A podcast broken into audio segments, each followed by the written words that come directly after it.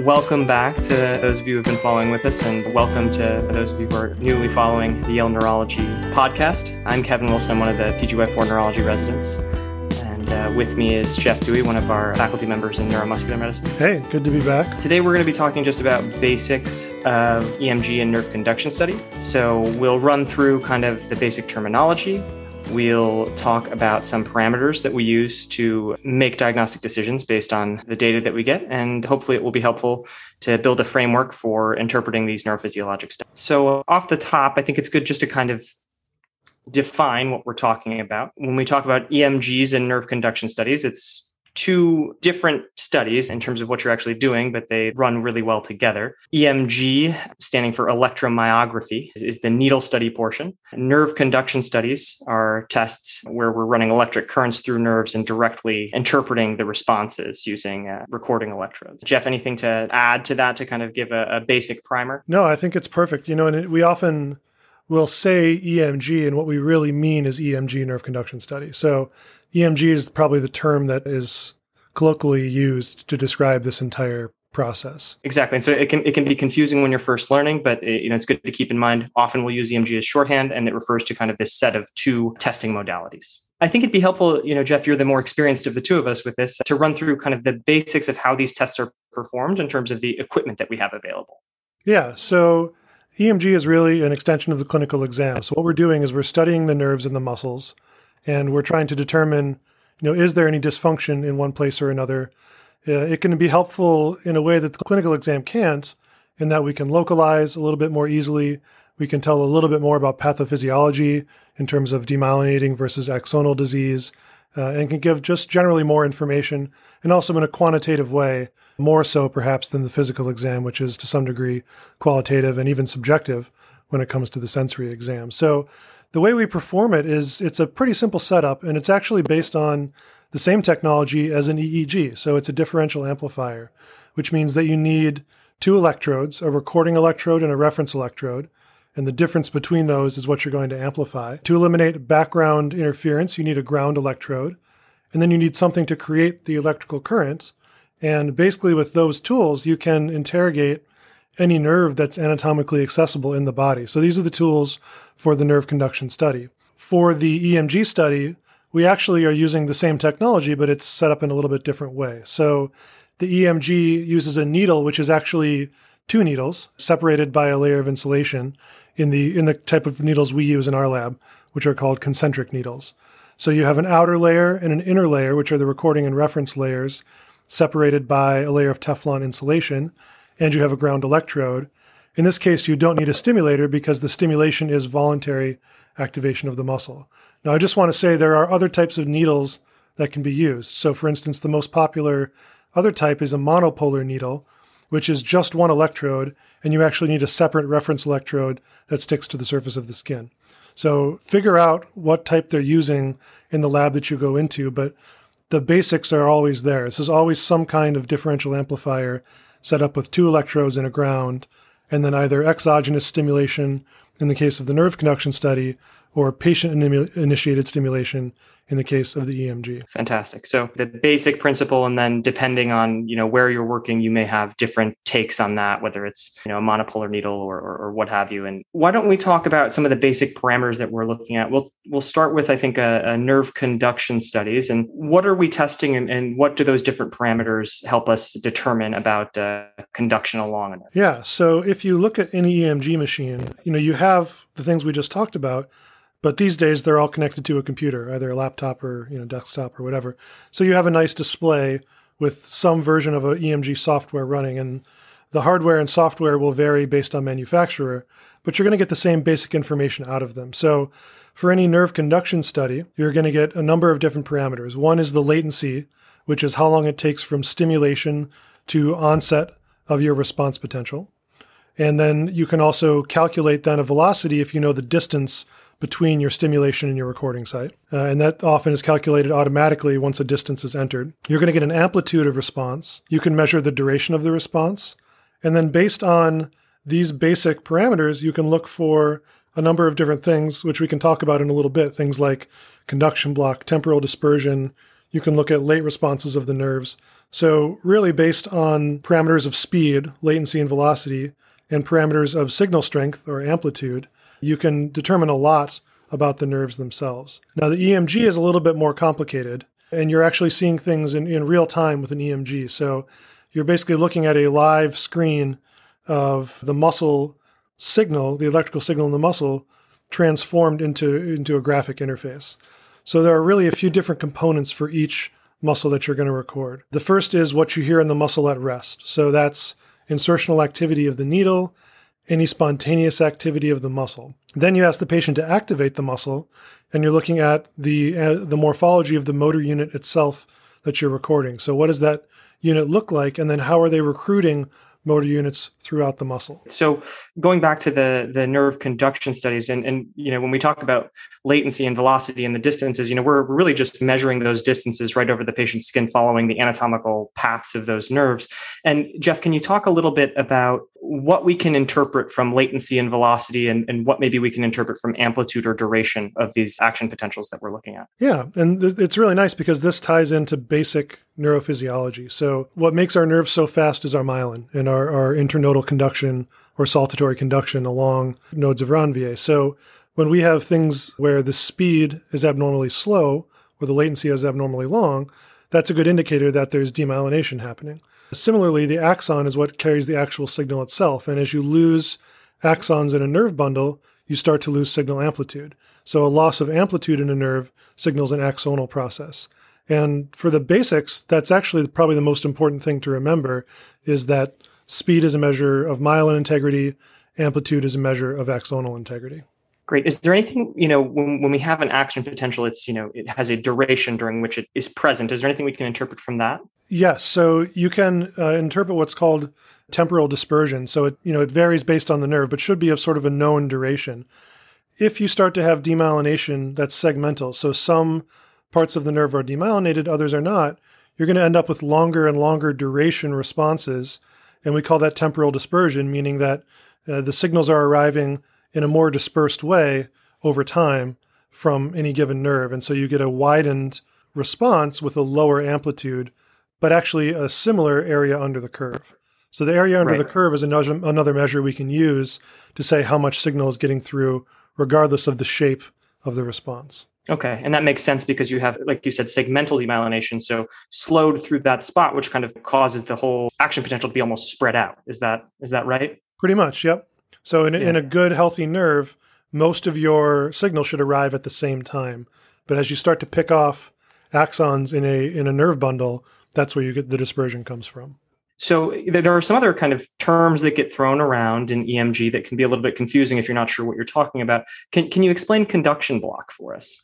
Yeah, so conduction block is another measure of segmental demyelination. So if you picture a nerve, when you're checking a motor nerve conduction study, you stimulate in at least two places. And the reason you do that is so you can calculate the velocity between those two sites without the neuromuscular junction present in between. So between any two sites, your amplitude should be about the same. If you stimulate the median nerve at the wrist and at the elbow, you should get a similar amplitude from the abductor pollicis brevis. If there's segmental demyelination between the elbow and the wrist, sometimes it's so severe that the signal actually drops out entirely. And we call that conduction block, meaning the conduction of those axons in the nerve bundle was blocked.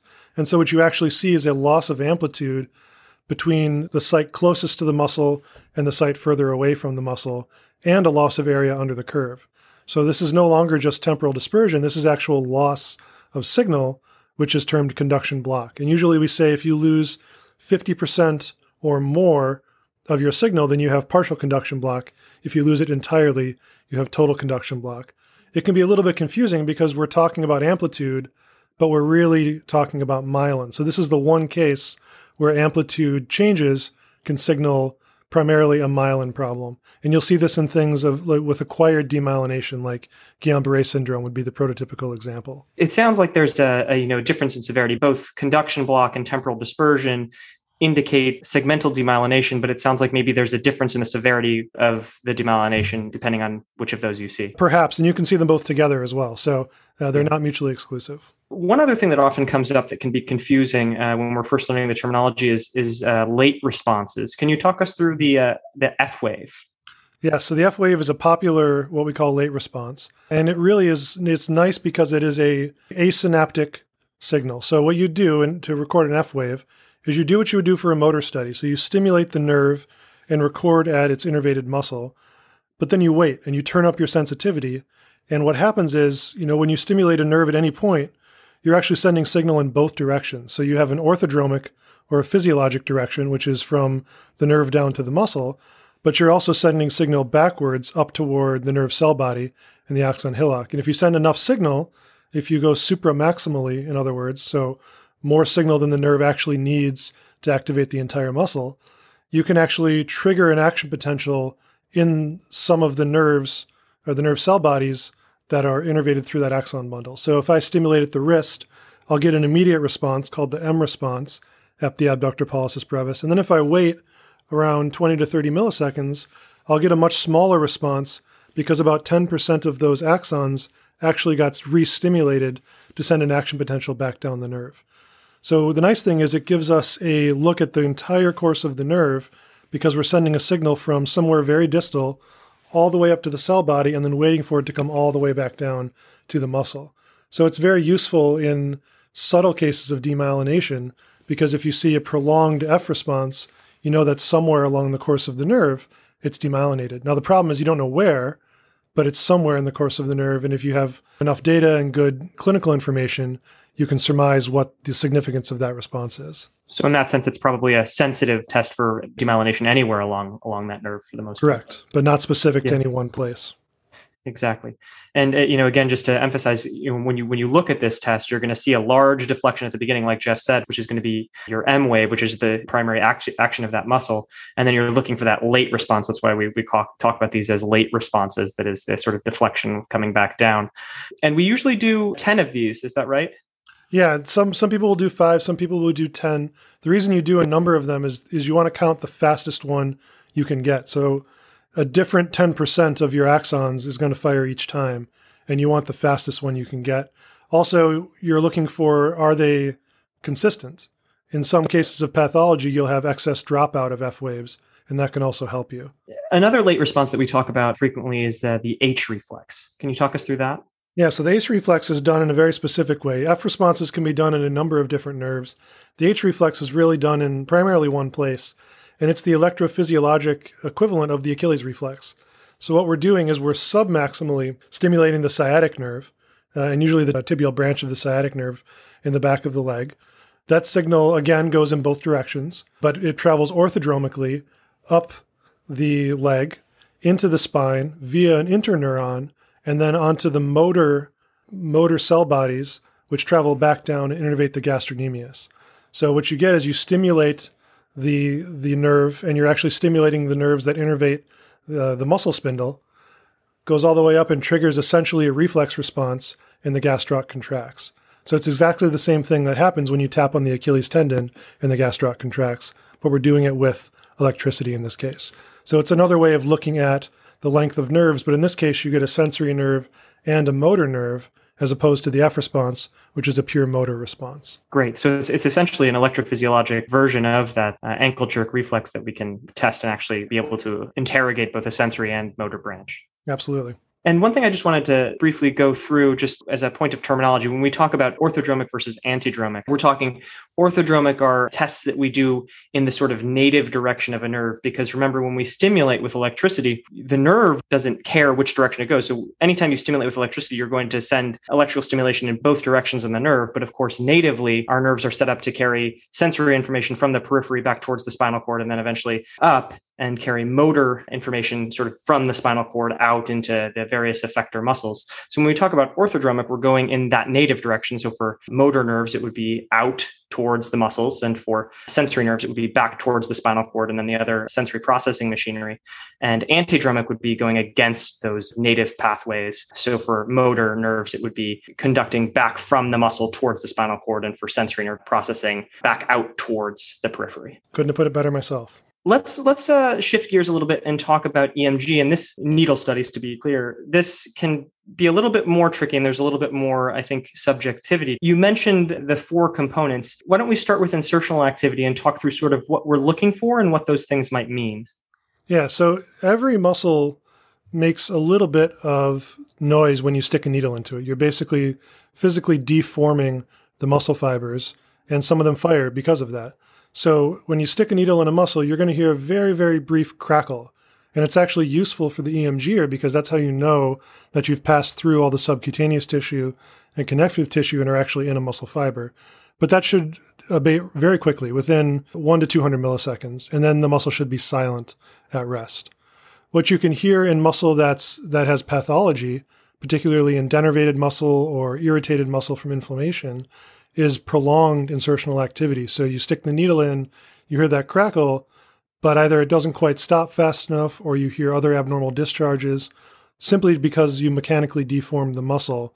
That indicates pathology. So, sort of the cutoff we have is about two to 300 milliseconds. Anything beyond that point suggests increased insertional activity.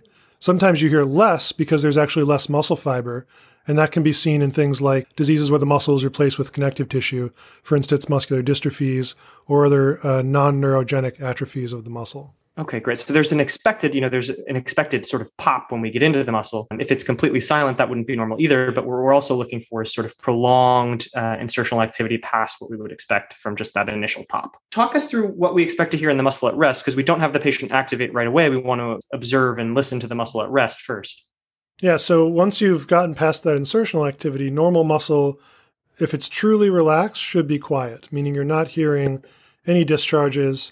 Now, it's, it's sometimes hard for the patient to relax, so you can hear occasional voluntary motor unit discharges, but you shouldn't be hearing anything else.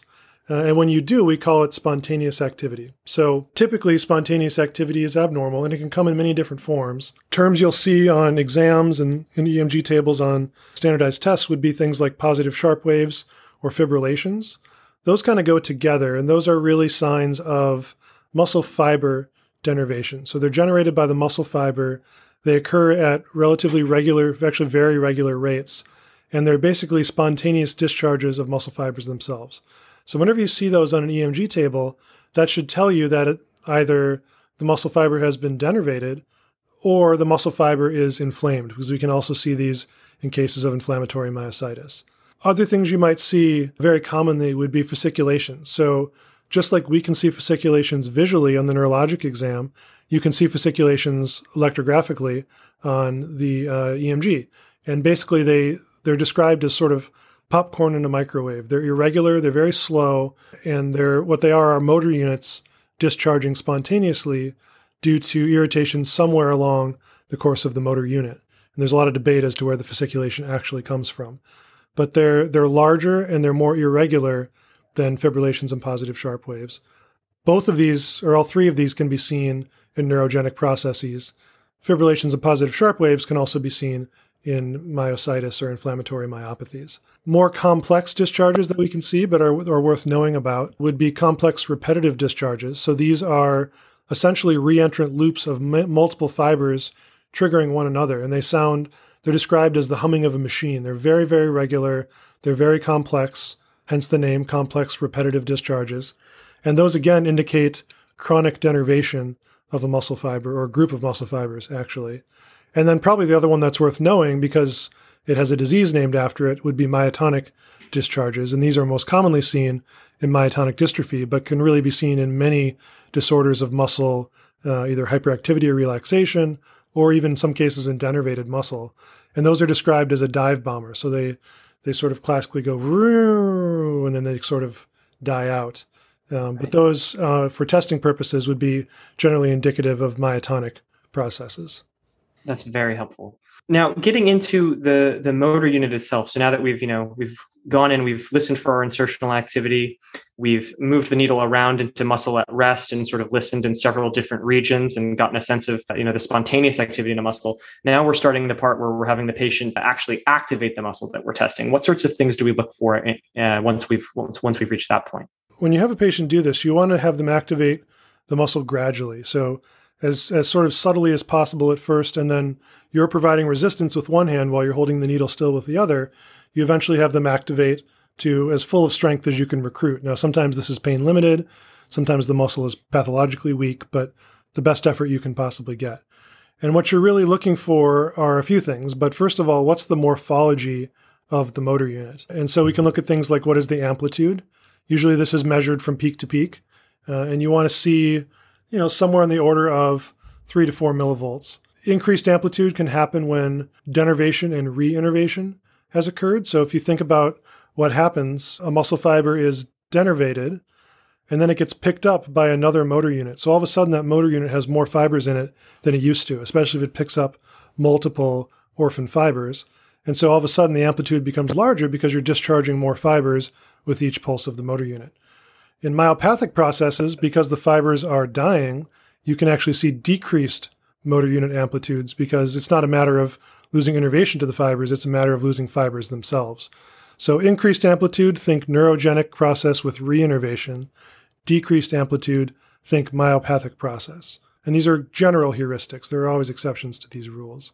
If you really want to get technical, you can look at sort of the slope or the rise time of the motor unit, and that can give you some idea of how close your needle is to the motor unit that you're listening to. One of the one of the drawbacks of, of needle EMG is you can get a very distant signal, which is relatively not that far away. We're talking on the order of millimeters, but can seem very low amplitude, but it's actually just because your needle is not very close to the motor unit itself. So you want to you want to be measuring motor units that you're confident your needle is close to, and this nice sharp upslope or rise time, short rise time, can help you be sure of that less important for testing purposes, but just worth noting when you're in the EMG lab and observing EMGs being done. So we've talked about amplitude, we've talked about sort of slope. One other measure you can look at is the duration. Normally, you don't want to see it last longer than 10, 15 milliseconds. This indicates how organized or how synchronous the motor unit is at firing. Similar to what we talked about earlier with temporal dispersion, a native motor unit is going to fire pretty synchronously, meaning all of the individual fibers will fire at the same time. And when you look at the combined motor unit, it's a fairly narrow process. The more disorganized it becomes, the longer the duration becomes. And again, the most common way this happens is by motor units picking up orphaned muscle fibers that were not part of their native structure. So they're innervated by not as robust of nerve fibers. The organization isn't quite as compact. And so you start to see these longer duration fibers with reinnervation. Similarly, because in a myopathic process you have fewer fibers, your duration gets shorter. So again, shorter duration indicates myopathic, longer duration indicates neurogenic or neuropathic with reinnervation. And then lastly, you sort of want to look at how many phases does the motor unit have? A typical motor unit is usually triphasic. When we talk about a phase, we're really talking about how many times did the, the motor unit cross baseline. Uh, and so, you know, if it crosses baseline three times from its starting point, then it is a triphasic. Well, I guess it's getting a little tricky to explain without a picture, but you yeah. basically want to want to look at it and count how many how many deflections does it have from baseline. So a normal motor unit should be triphasic at most quadriphasic. So have four phases. Occasionally you can have a rare motor unit with more. Sometimes this is due to chronic reinnervation from an injury, etc but you shouldn't have many motor units with many numbers of phases. However, as motor units get complex in reinnervation again, you're going to add more phases, which is part of adding duration to your motor unit. So a polyphasic or highly phasic motor unit indicates denervation with reinnervation once again. So we're starting to see a pattern here. Denervation and reinnervation cause large amplitude, longer duration, polyphasic motor units. Myopathic processes cause lower amplitude, shorter duration, and often pauciphasic motor units because you're losing muscle fibers. The last thing you kind of want to look at, and this is more of a gestalt, is what is the stability of your motor units over time. So you you know this is why early that early gentle recruitment is important because you can see just a few motor units and make sure that they're stable and not changing over time. Changes in amplitude or number of phases or other things indicate either disorders of neuromuscular junction where some of your fibers are dropping out or an immature, newly reinnervated motor unit that's a little bit complex and is not quite firing appropriately. That's great. That's really helpful. I think having these sort of heuristics, even if they're not perfect, is really helpful. You know, when we're getting used to interpreting these, um, and can kind of help help you make some quick diagnostic inferences based on. There is a cat in our podcast. So there's a, a cat. A cat just made uh, her first appearance on the podcast. If you heard a squeak, that was Luna. But it's good to have these heuristics. It really does help, and you can kind of apply cl- critical thinking and sort of clinical context to decide, you know, how far you're going to let it push you in one direction or another. But but having these basic understandings of of what you're seeing in the needle EMG can be very very helpful diagnostically. One of the last things that I know can be really confusing for residents is when we talk about recruitment patterns and what those mean. Yeah, so recruitment is is the last judgment of sort of an EMG, and that's also done during voluntary activation. And what you're really looking at is how many motor units is the patient activating, and is that appropriate for the amount of force that they're producing? So, really, there's only two ways that you can make contraction of a muscle stronger. You can either recruit more motor units, or you can increase the frequency at which the motor units you have are firing.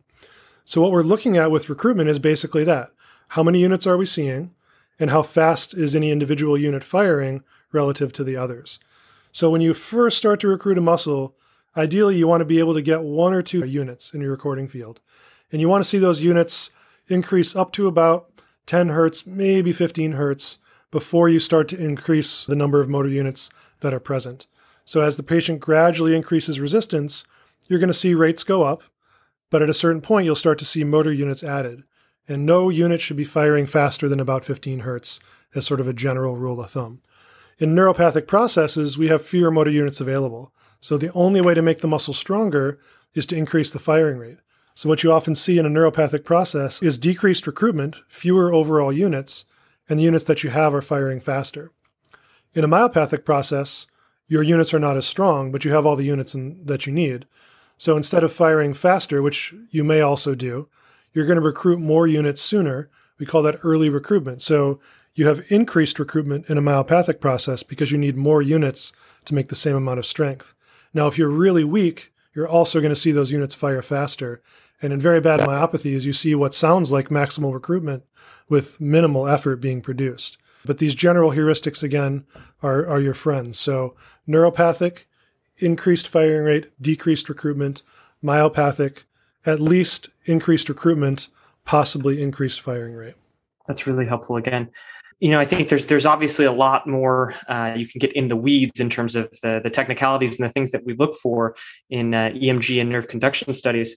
But I think that this is a really good start in terms of the basics of you know both how we do the testing and then what sorts of parameters we're looking for and some basic heuristics of what they mean that can be really helpful both for test taking and practically in the electrophysiology lab. Jeff, anything to add, any last pieces of wisdom for us? No, I mean, I, I think practically speaking, and just as, as neurologists going into practice, again, remember that the EMG and nerve conduction study is really an extension of the physical exam. It's the most useful when you have a hypothesis you're trying to test, as opposed to sort of a shotgun test where you just throw an EMG at somebody and, and see what comes out. So, really use the EMG as a tool to confirm your hypotheses and give you a little bit more information as to what might be going on in a way that will change your management. And that's where you're going to get the most valuable information out from the EMG, and the electromyographer will appreciate you more when you give them a very specific question. So, that's the best way to use this tool, but it is a really powerful tool at your disposal. Yeah, absolutely. I'll definitely echo that. As with you know any test that we order, passing along the most clinical context you can to your EMGer will definitely help them give you the best study. Absolutely. Well, this has been great. Thank you. I hope this uh, helps some people. Maybe in the future we can play some abnormal sounds too and go through what some of these discharges we've been talking about sound like. Absolutely. That would be great. All right. Thanks, everyone. We'll see you next time.